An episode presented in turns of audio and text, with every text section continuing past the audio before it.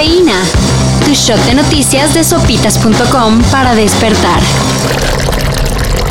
No solo en Guerrero. Morena también se quedó sin candidato en Michoacán. Pero eso ya se resolvió. La dirigencia nacional morenista anunció que el diputado con licencia, Alfredo Ramírez, será el nuevo abanderado para la elección a gobernador. Y llegamos a una decisión por unanimidad como premio de consolación, Raúl Morón, el candidato que bajó el tribunal, se quedará con la dirigencia estatal de Morena. Por cierto, se había dicho que en Guerrero pasaría lo mismo con Salgado Macedonio. Pero este sigue diciendo que que hay toro. A ver si no arma bronca. Porque Morena ya hasta dijo que la candidatura será para una mujer. Y hablando de candidatos impresentables. Sí, otra vez Morena está en broncas.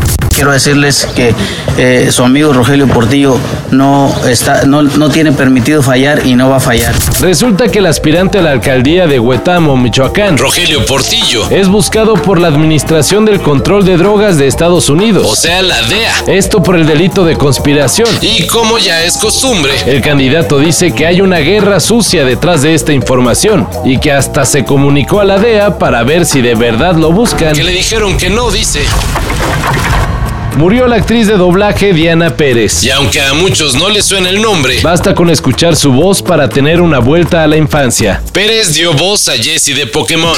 El equipo Rocket viajando a la velocidad de la luz. A Kagura en Inuyasha. Solamente eres un monstruo fracasado. Y a Luffy de One Piece. Oye tú, pirata. Qué bueno que te di algo de comer. Entre muchos otros personajes. Descanse en paz. Ricardo El Tuca Ferretti anunció oficialmente que no renovará contrato con los Tigres. Lo cual quiere decir que dejará de ser técnico del Club Regio. No más que termine el presente torneo, claro. De esto no hay tema más que terminando la temporada es definitivo. Punto. Y no vuelvo a hacer comentario definitivo que ya no sigue. Exacto. Y así acaba todo un ciclo de más de 10 años en el que el Tigres y el Tuca conquistaron 10 títulos. Y en la sección Me duele su humanidad, El Ciudadano Kane ya no es la mejor película de la historia. Ahora ese título lo tiene Paddington 2. Yo no lo llamaría queja. Oh, qué lástima, porque me encanta cuando la gente se queja.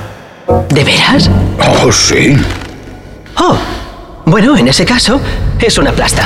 Claro, esto solo en la página de Rotten Tomatoes. Donde la segunda parte de la cinta protagonizada por el popular osito tiene calificación perfecta. La obra maestra de Orson Welles también tenía esa evaluación. Pero alguien encontró una reseña negativa de hace como 40 años. Y nada más por eso, le pasaron su calificación de 100 a 99%.